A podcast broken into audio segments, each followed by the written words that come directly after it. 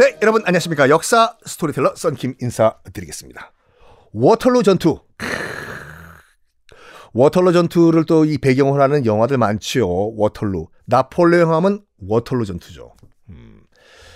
자, 워털루는 어디 있냐? 아, 지난 시간 말씀드린 것 같이 지금 현재 벨기에의 수도 브뤼셀 남쪽에 있는 곳이고 지금도 워털루에 가면은 워털루 전투 기념관과 기념지가 있어요. 일단 나폴레옹은 다가오는 프로이센군을 막아요. 막아. 못 오게 막아. 두 나라 정도는 내가 상대할 수 있어. 특히 네덜란드 정도는 내가 박살낼 수 있어. 먼저 네덜란드 군을 전멸을 시켜버려요. 남은 것은 영국군이에요. 이제 1대1이에요.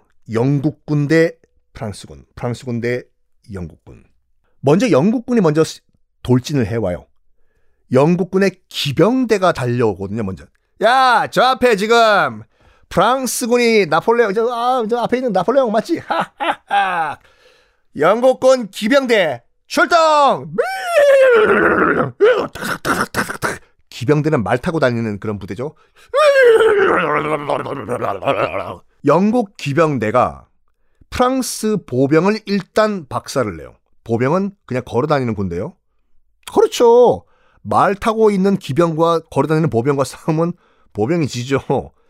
영국 기병대가 출동을 해서 프랑스 보병을 맨 앞에 있는 보병을 일단 박살을 내요.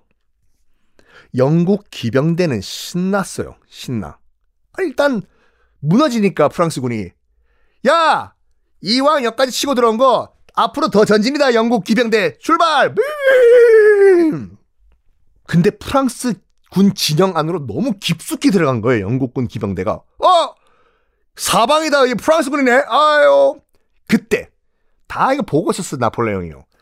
그때 나폴레옹은 프랑스 기병 출동시킵니다. 프랑스 말. 여기는 지금 프랑스군 진영 아니에요. 뭣도 모르고 너무 깊숙이 들어와서 영국군 기병이요. 어? 어? 보니까 사방이 다 프랑스군이네. 그리고 또 사방에서 또 프랑스 기병들이 달려오네. 여기서 영국 기병이 또 전멸을 해 버려요. 이때 이때 나폴레옹이 정말로 평생 최악의 결정을 내립니다. 뭐냐면 이 정도면 됐다. 잠깐 쉬었다가 나중에 전쟁 다시 하자. 왜냐면 나폴레옹 그때 몸이 굉장히 안 좋았거든요. 그래서 잠깐 정말 몸이 안 좋고 그렇기 때문에 잠깐 영국 기병들은 벌써 박살나서 전멸한 상태예요. 이 정도면 됐다. 잠깐 타임 타임 타임. 잠깐 쉬었다가 다시 전투 개시한다. 알았나? 게다가 또 그때 그 전날에 폭우가 내려가지고 땅이 좀 질퍽질퍽한 상태였거든요. 그래가지고 땅이 다 마를 때까지 잠깐 전투 스탑. 이게 군사학자들이 말하는 나폴레옹의 최악의 실수였다는 게 뭐냐면 영국 기병대가 박살난 상태예요, 지금. 그럼 무슨 말이냐면 저쪽에는 영국 보병밖에 없다는 거거든요. 걸어다니는. 프랑스 기병은 아직 살아 있어요. 이때 프랑스 기병과 보병을 출동시켜 가지고 나머지 영국 보병을 쓸어 버렸으면은 세계 역사가 달라졌을 거예요. 나폴레옹이 이 전투에서 승리한 거기 때문에. 근데 잠깐 쉬었어. 그것도 너무 많이 쉬었어요. 그때 누가 도착했는 줄 알아요? 독일 말을 쓰는 프로이센 군이 도착을 하고 말았어. 빰빰. 와. 원래는요, 나폴레옹이 그 프로이센 군의 진군을 막아라 하면서 보낸 장군 이름이 프랑스군 장군 이름이 그루시 장군이거든요. 나폴레옹은 이런 명령을 내렸어요. 그렇지. 아, 구시가 아니라 구시는 이제 썬킴과 닮은 사람이 구시고 그루시. 참 그거 보면 썬킴 저와 또 이 구시와 생활 습관도 다 달라 똑같아요. 파란색, 녹색 병 이렇게 모아두는 거. 그 영롱한 빛. 그루시 장군 보고 나폴레옹이 명령을 내리거든요. 너 그루시 출동해서 프로이센 군의 진군을 막아라 해요. 그런데 프로이센이요. 이제 그루시가 막고 있어요. 근데 프로이센 군이 포위망을 삥 둘러가지고 포위망을 뚫고 워털루 쪽으로 온 거예요. 그루시는 당황을 해요. 어? 앞에 막고 있던 프로이센 군이 갑자기 사라진 거죠, 이게. 야야, 저 앞에 있어야 되는 프로이센 군이 어디, 어디 있냐? 빨리 찾아봐! 야, 저, 저 막아야 되는데 얘 어디, 어디로 간 거야? 그래서 무의미하게, 무의미하게 구루시 장군이란 사람이, 프랑스 장군이 3만 명의 군대, 군대를 이끌고 있었거든요. 계속 지금 프로이센 군 찾으러 여기 갔다 저기 갔다 왼쪽으로 갈까요? 오른쪽으로 갈까요? 가도 가도 안 나오는 프로이센 군. 이게 된 거예요. 잠시 쉬고 온 나폴레옹은 당황했어요. 아니, 저 앞에 지금 영국군이 왜 이렇게 숫자가 많아진 거야? 어? 어? 영국군인데 독일 말서? 저 누구야? 사, 사령관님, 그렇습니다. 지금 프로이센 군이 지금 영국군에 합류했습니다. 뭐야? 내가 그루시 보고 분명히 프로이센 군을 막으라고 했는데 어떻게 가냐고 요 어, 모르겠는데요. 만약에 그루시가 이끌고 있던 3만 명의 프랑스군이 이쪽으로 갈까요? 저쪽으로 갈까요?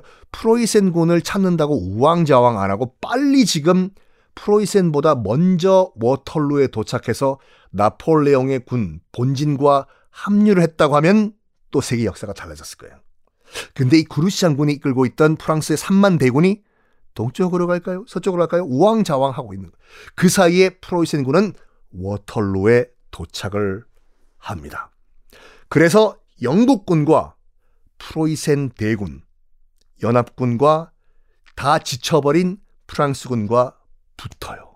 결국 결과는 어떻게 됐을까? 나폴레옹의 대패였습니다.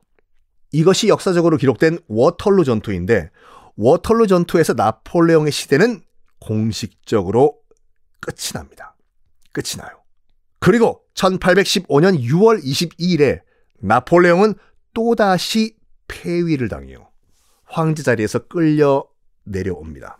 연합군이 아 저 정말 징한 인간 저거 섬에 가둬놨더니 뭐 지그가 저거 어 빠져나오는구만 야 이제 못 빠져나오게 아주 먼 데다 가둬버려라 해서 어디다가 가둬버리냐면 나폴레옹을 엘바 섬은요 이탈리아 옆에 있잖아요 그래서 조금만 배 타고 나가면 바로 프랑스예요. 저 멀리 보잖아 멀리 해가지고 남대서양 북대서양도 아니에요. 남대서양에 있는 세인트 헬레나라는 섬에 유배를 보냅니다. 자, 지금 한번 여러분 지도를 펼치신 다음에 세인트 헬레나의 위치를 한번 보시기 바랍니다. 거기는요, 못 와요. 프랑스로. 그냥 거기서 돌아가셔야 돼요. 세인트 헬레나로의 유배가 된 나폴레옹. 억울하게 본인은 억울하겠죠. 억울하겠죠. 그때 내가 워털루 전투에서 내가 왜 잠깐 쉬자. 잠깐만 우리 이제 한번 쉬고 갑시다. 이걸 왜 했을까? 후회하고 후회하면서 1821년 51세 생각보다 일찍 죽었어요.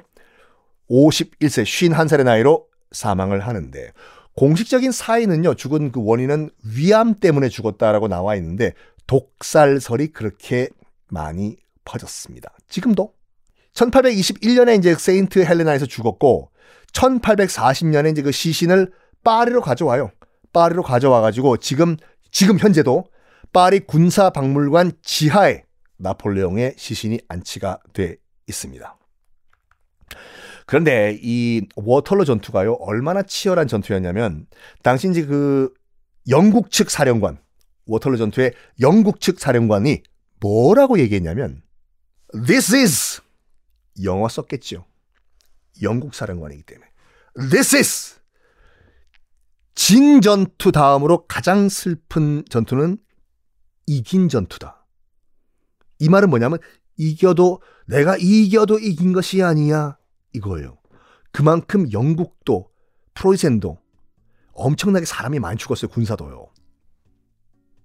그리고 또 무슨 말을 했냐면 나는 모두가 다 죽은 전투란 건 음? 그러니까 승자고 패자고 모두가 다 죽은 전투란 건 역사에 없는 줄 알았는데 있었다. 이 워털루 전투였다. 최악의 전사자가 나왔던 전투였습니다. 이 전투 이후에 이 전투 이후에 다음에 얘기할게요.